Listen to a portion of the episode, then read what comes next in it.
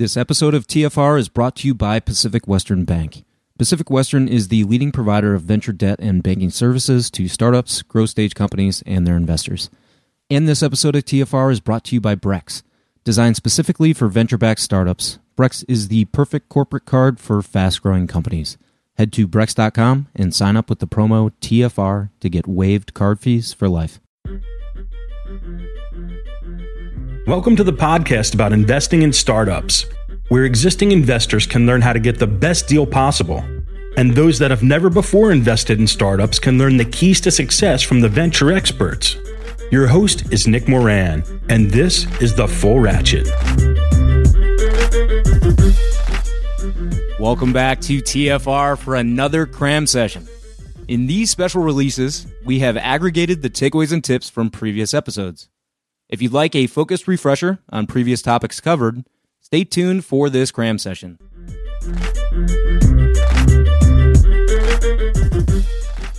In the next segment, we have the takeaways and tips from the episode Underserved Startup Ecosystems with Stuart Larkins and Ezra Galston. Great follow up to the discussion on underserved ecosystems in part two. Let's recap the key takeaways. Number one is called the key ingredients of the ecosystem. Stuart and Ezra talked about the main ingredients that are necessary in every ecosystem. They cited capital, mentorship, community, and finally, time. As Ezra mentioned, many emerging ecosystems are less than a decade old with any sort of formality. Time is required for startups to mature, for operational capabilities to develop, and for the marketing flywheel of successes to start driving more successes. Key takeaway number two is the advantages of underserved ecosystems. Just because all these ecosystems are in the development phase doesn't mean they don't have advantages over larger ecosystems. The guys cited a few of those on the show today. The first is that VCs like Chicago Ventures must really work on behalf of their portfolio companies to help them build customers, develop partnerships, and raise follow on capital. Stuart also mentioned that it's less about competition and more about co opetition between funds. This engenders a collaborative atmosphere within the startup ecosystem. The next point here you may see as an advantage or disadvantage, but clearly there's a difference in fund thesis between underserved versus well served ecosystems. And in these emerging areas, VCs can be more generalist and opportunistic, whereas in well served capital markets, there needs to be more laser focus and differentiation. And the final advantage that the guys talked about is that there's less of a reactionary response to a variety of funding sources. So a startup may be able to raise capital from different types of sources before, after, or alongside VC capital. In an established ecosystem, this may raise a red flag and companies may suffer some signaling risk. In developing ecosystems, it's much more common and acceptable. Okay, key takeaway number three is called the disadvantages of underserved ecosystems. The first point is related to Fred Wilson's opinion, which is that there's a need for coastal VCs to come in and lead at the A round or later. Stuart affirmed the single biggest weakness of underserved ecosystems, which was follow on capital. The second disadvantage here is that there are identity issues early on in an ecosystem's development where there are limited success stories. For better or for worse, prior successes in a geography tend to drive the identity of the ecosystem. A tech mafia, so to speak, may exist in nearly every city, and those founders know how to support similar businesses better than others. Ezra mentioned the ExactTarget mafia in Indy, which is an overall positive for the city, but also may cause investors to look only for startups that are similar. And the final point here on disadvantages is that in an emerging ecosystem with less success stories, there are a lower number of successful founders becoming advisors and mentors. Clearly, the community takes time to develop, and those early entrepreneurs will not get nearly the support and guidance of those that come later. And the fourth and final takeaway that I wanted to capture is on suggestions for those in emerging ecosystems. A suggestion from Ezra for investors is that if you're entering a new ecosystem, you must be active. You must make investments. You must connect with other early stage investors located there. And last but not least, have a regular presence in the region. And finally, a suggestion from Stuart for entrepreneurs. He strongly urged early founders to find a mentor, especially one with domain expertise in the target market. Okay, let's wrap up with a tip of the week. This week's tip is called the ecosystem network effect. We often talk about startups that are leveraging network effects. Some investors, like Union Square Ventures, have built some of the most successful firms with a network effect thesis. For those that are new to the concept, a simple way of thinking about network effects is that the value for all users of a product increases as more use the product. In the past, I've written about data as a network effect and how companies like Google and even Netflix are ever expanding their lead beyond competitors due to their superior data. And network effects are so prized because they create barriers to entry, making it difficult for competitors to enter. They also create barriers to exit, making it challenging for customers to leave. And they drive more value for all constituents as they grow. Both the company and its users extract more value and receive greater benefit as the number of users increase. And this all contributes to the creation of monopolistic, winner take all businesses. And during today's discussion, I couldn't help but think of network effects in the context of a startup ecosystem. Imagine for a second a large web. There are many nodes in this web that connect these points to each other. And let's pretend that each of these nodes represents a major stakeholder group in the startup ecosystem. For example, startups, VC firms, angels, incubators, service providers, etc. One of the key questions when discussing the network effect is at what point are there sufficient number of participants so that each added participant creates more value for all? This is the critical mass question. In an ecosystem's infancy, if there are only a handful of people thinking about startups, there's just not enough volume to justify the existence of key nodes. As I consider this visual, a few things become clear. The number and quality of nodes is critical. The number and quality of connections between those nodes is critical. And finally, the rate at which these nodes and connections are increasing is critical. There are companies here in the Chicago ecosystem that are working on this specifically. Startups like Built in Chicago that are creating the online connectivity, and hubs like 1871 connecting various nodes offline. But in this broad distributed network, what is the key value driver? What is the tip of the spear? While so much is required for a thriving, healthy ecosystem, I do not consider this a chicken or egg problem. Is it capital, governments, universities, mentors, from my standpoint, they're all important and they all play a role. But every great ecosystem starts with visionary founders building tremendous value. The startup is the keystone of the ecosystem. And as I consider this, the single most important question that comes to mind is if every new startup that's founded increases the value for all in the ecosystem, how do we encourage more exceptional startups to be created? If you're looking for a way to accelerate your own ecosystem, this may be a good place to start.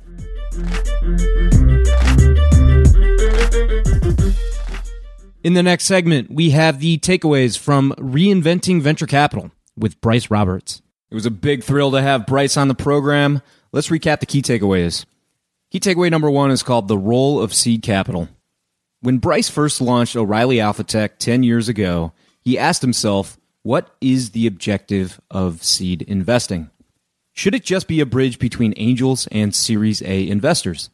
Or should it create optionality, where the capital can afford different types of options to the founders? Those options, as he described them, were number one, the traditional path, which is to get momentum, hit the milestones, and then raise a subsequent round from traditional VCs. Option two was to build something of value quickly and take advantage of early acquisitions from strategics. And number three was the ability to continue running the company as long as the founder would like if it achieves healthy profitability. However, what Bryce found is that instead of creating optionality, seed capital actually got startups hooked on this perpetual capital raising path, which reduced instead of increased optionality. Key takeaway number two is called the profile for companies that are a good fit for indie VC. Number one, they look for revenue. Startups with growing monthly revenues, at least 10 to 20K, and even better at 50K or greater. Companies that when they bring in cash, they know where to invest it to grow. The second factor that makes companies a good fit for indie are companies that are operating in sectors that can be cash efficient but not necessarily sectors that require winner take all businesses. And finally, the third factor they're looking for are primarily software businesses that are tech or tech enabled.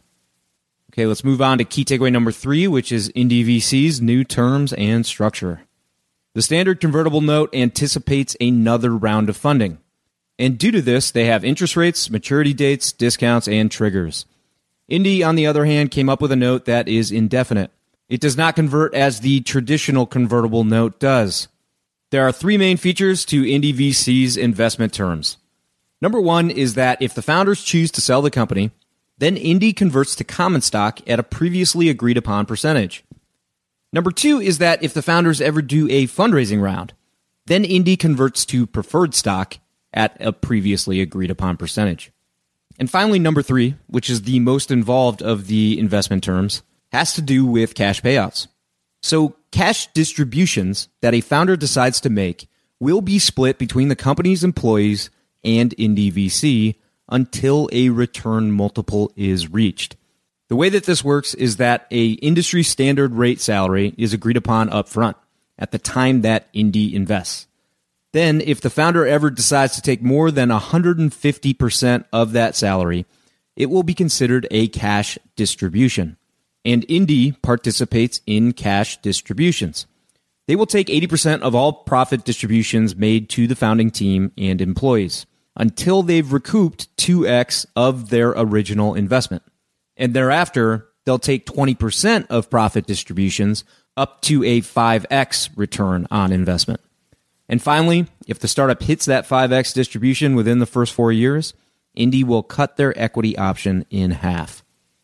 Fortunately, Bryce walked us through a hypothetical example. In this example, Indie VC invests, let's say, $500,000 in a business. They agree that Indie receives 10% in the event of a sale or a subsequent fundraise. They also agree that an industry standard salary for the CEO is $100,000.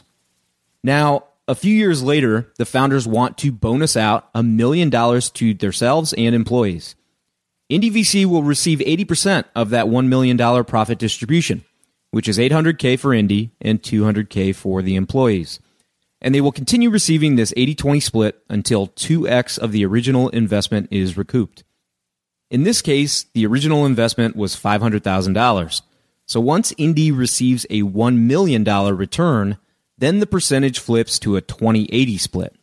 A future profit distribution of a million dollars would result in 200K to Indie VC and 800K to employees. And remember, once Indie has recouped 5x of the original investment, there are no more distributions to Indie VC. So in this case, once 2.5 million is returned to Indie, 100% of future profit distributions will go to founders and employees. And the last feature in this example is that if a 5x return is achieved in the first 4 years, then the equity option is cut in half. So assuming this business returns 5x or 2.5 million to Indie VC in year 3, their equity option in the event of a fundraise or a sale drops from 10% to 5%. Okay, with that, let's wrap up with a tip of the week. And this week's tip is called the best kind of pivot. In today's interview, we talked about entrepreneurs that prefer to retain more control and either avoid or delay the perpetual VC fundraising cycle. We also talked about startups that are not fundable in the eyes of traditional VC. Maybe because they're in the wrong sector, have the wrong founding team, or the product just isn't remarkable enough. There are many reasons why VCs pass on startups. Most do not want to invest in a business that requires significant changes. In many previous episodes, we have discussed pivots. Charlie O'Donnell said that he would not invest in a company that he believed required a pivot. Charles Hudson said that he's completely comfortable with pivots and significant product changes, assuming the team is addressing a problem in an attractive market. I think we can all agree that pivots aren't ideal. But what about startups that are a pivot away from great success? In the pre seed and seed stages, many of the best opportunities are hidden from view. Sometimes they are overlooked because of an obvious flaw. The real challenge for many early stage investors is knowing which flaws are correctable and which are fatal. Personally, if a founder is building the wrong product, I pass. If I believe the team is incapable of realizing their mission, I pass. If the startup is entering a terrible market, I pass. But there is one area that sends most investors running, and yet I hunt for it actively. Last year, we invested in a company called Cybrary. We co led the seed round for this startup with Justin Label of Interloop Capital and chatted about the decision to invest on an episode of Why I Invested. And Cybrary has gone on to raise a subsequent institutional seed round at a healthy markup from high quality VCs, including lead investor Ryan Kruizenga and the team at Arthur Ventures. Quick shout out to Ryan Corey and Ralph Sita. Keep up the good work, guys. But the reason I bring up Cybrary today is not for what they did right early on, but rather what they did wrong. Cybrary had built the online network for cybersecurity professionals to communicate and learn. They had grown their user base faster than any startup I had ever encountered. The engagement of their user base was remarkable. At the time we invested, I believe the average time a user spent per visit exceeded 30 minutes.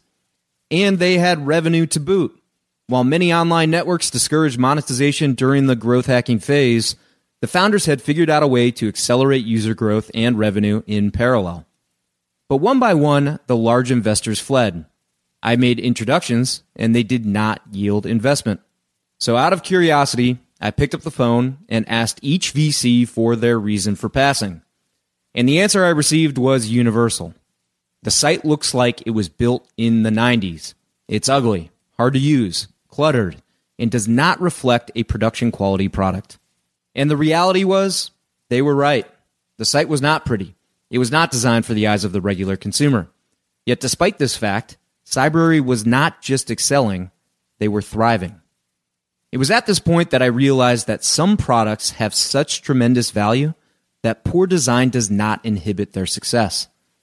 But there are so many developers and designers in the investment community that a lack of a polished front end is very off putting. Many investors see bad design as a major weakness, but therein I saw an opportunity. If the users were growing so fast and had such high engagement with the current design, imagine the potential with great design. Look, there's a reason to say no to every startup, but the best investors find opportunity where others don't see it. They find a reason to say yes. So, what's the best kind of pivot? Is it product, market, or business model? From my standpoint, it's the design pivot, where businesses are thriving in spite of themselves. Some call them ugly ducklings, others black swans. I just think of them as great opportunities.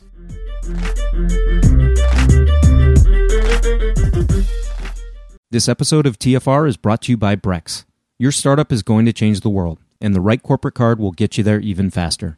The Brex corporate card for startups offers 10 to 20 times higher limits than traditional corporate cards, automated expense tools, and huge rewards like 4 times points back on travel, 3 times back on restaurants, and 2 times back on recurring SaaS spend. And all with no personal guarantee. Sign up at Brex.com and get waived card fees for life with the code TFR. And this episode of TFR is brought to you by Assure. For over three years, Newstack has been raising capital on a deal by deal basis, allowing individual investors to select each startup investment.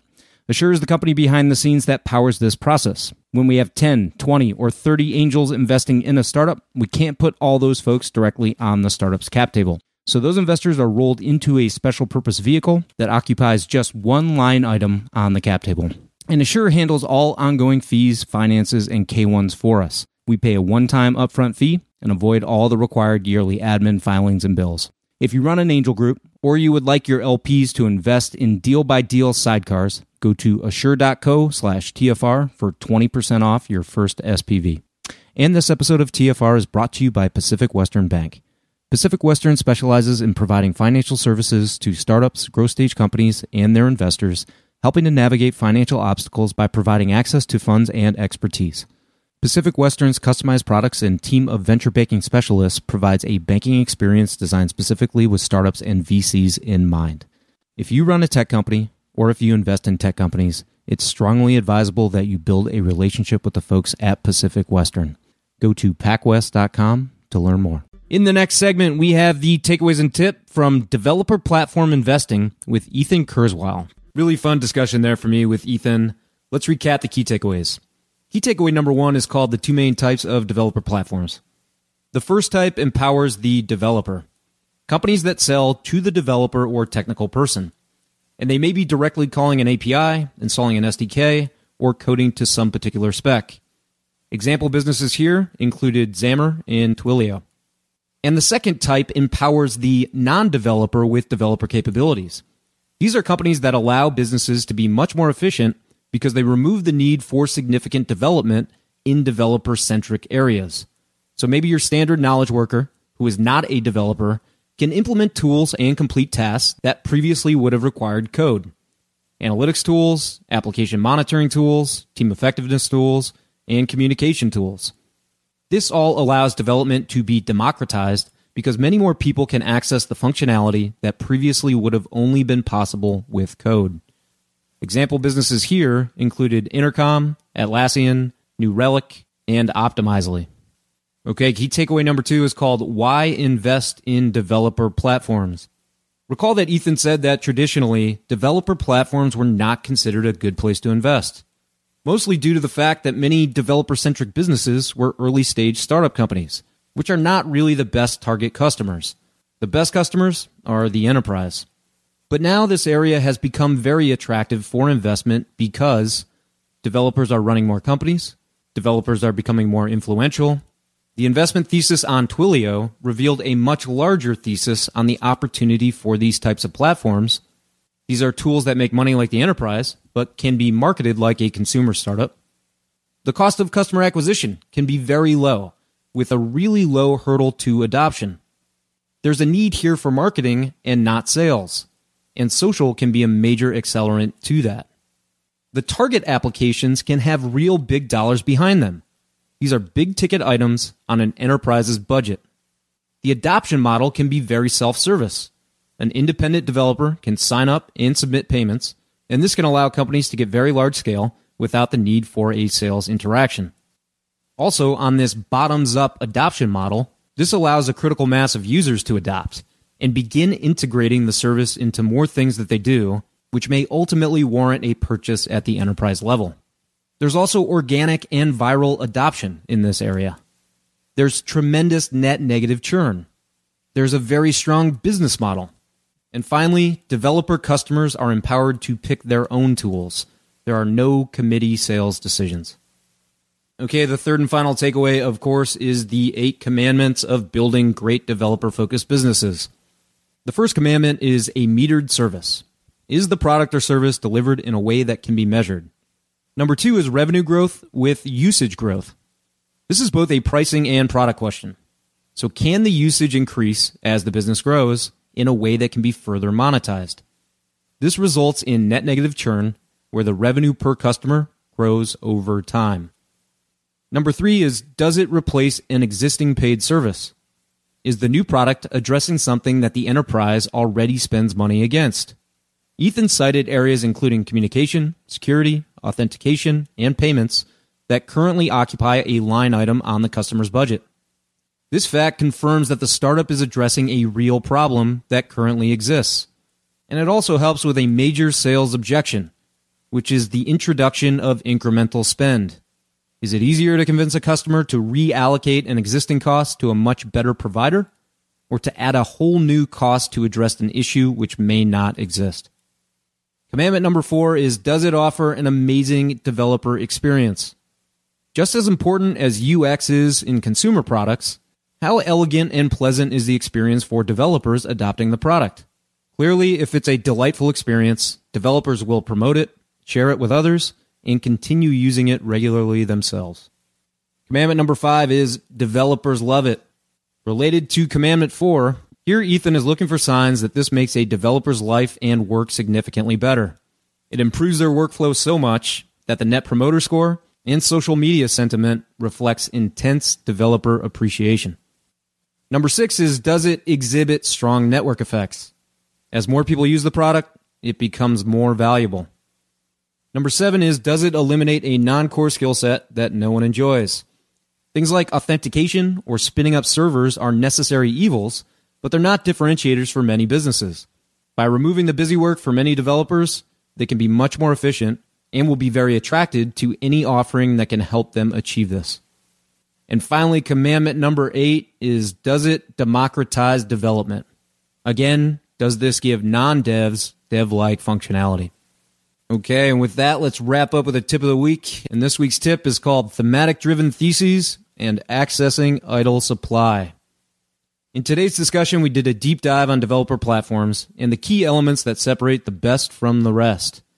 And I couldn't help but see some parallels between Ethan's framework and the theses we invest along at Newstack Ventures. Of our three thematic thesis areas, two of them are directly related to Ethan's commandments. One of these items we refer to as tractable or automation, which gives anyone the ability to complete something that previously could only be done by a scientist, engineer, or skilled professional. The other related thesis area we call democratization a term that Ethan didn't love but uses as well. In our case, we define this as businesses that are creating a platform or community where users are creating and driving the value. And as more users join, more value is created for all. As I reflected on the takeaways from the discussion with Ethan and the themes that I look for in startups, I realized that his eight commandments are principles that transcend even developer platforms. These characteristics apply and can drive value for startups in every category.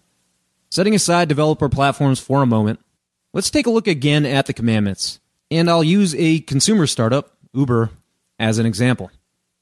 Number one, is the product or service delivered in a way that can be measured?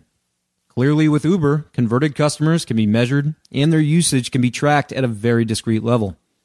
Number two, can the startup's revenue increase as the customer increases use? Yes, in the case of Uber, the more one uses it, the more money Uber makes. They are highly incented to create a positive customer experience and encourage greater engagement over time. Number three, does this replace an existing service that the customer already spends money on? Yes, many people spend money on point to point transportation, most often in the form of taxis. But even broader than that, Uber is causing some millennials to forego car ownership a significant line item in the budget of most consumers. Number four, is the user experience amazing? I've heard differing viewpoints on this. Some people hate Uber, others love it. And as I had hoped, as I wrote in an article last year, Uber has now created a number of different tiers, i.e., Select, XL, etc., that appeal to consumers with different service needs. The stats say usage per user continues to increase, which indicates that the experience is a net positive. Number five is do customers love and promote the product or service? Whether you love it or hate it, I think the love for Uber bears out in the numbers. The growth per user and new user growth is off the charts, which indicates significant virality and net promotion. Number six, are there strong network effects? Well, as more people use Uber, does it become more valuable for all? I don't think I need to explain this one. It's clear that the more users that request rides, the more drivers are required.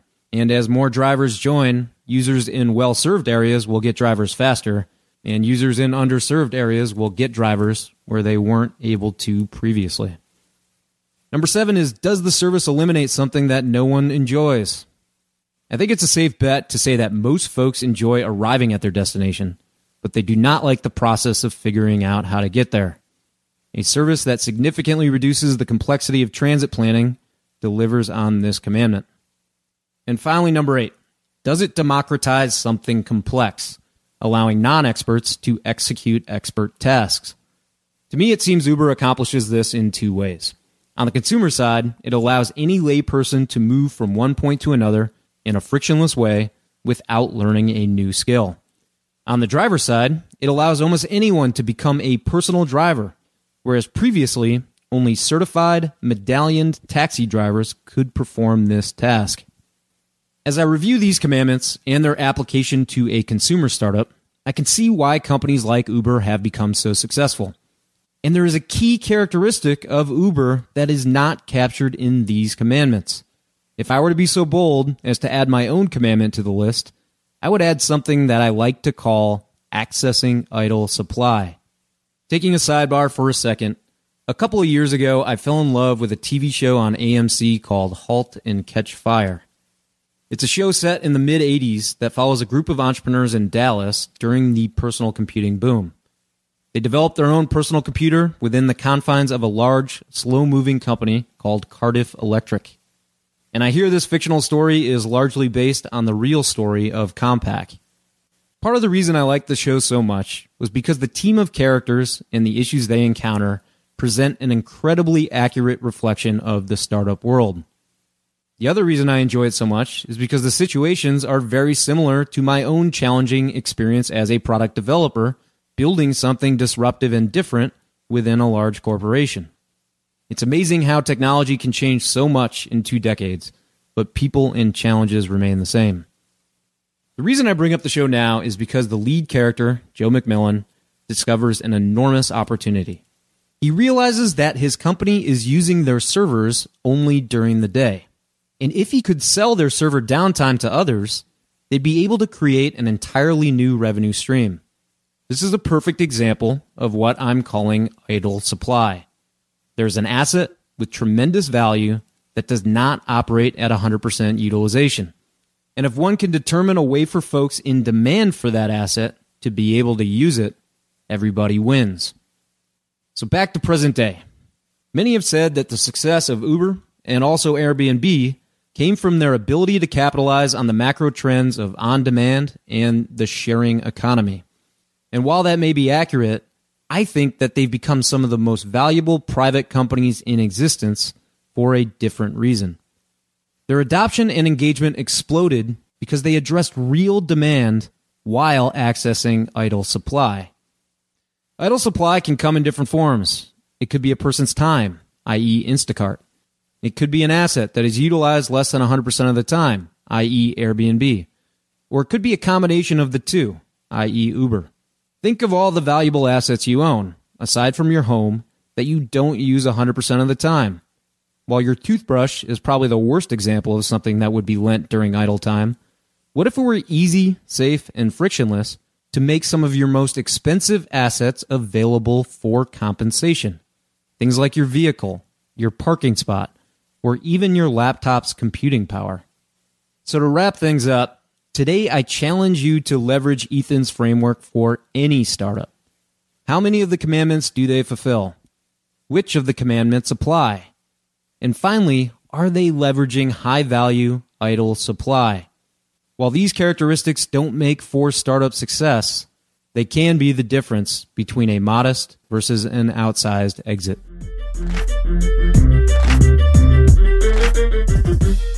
That will conclude this cram session installment. Jump on the TFR website at fullratchet.net today to sign up for the newsletter and receive all the info on special content, episodes, and the best articles written on startups every week. Until next time, over prepare, choose carefully, and invest confidently. We'll see you next time.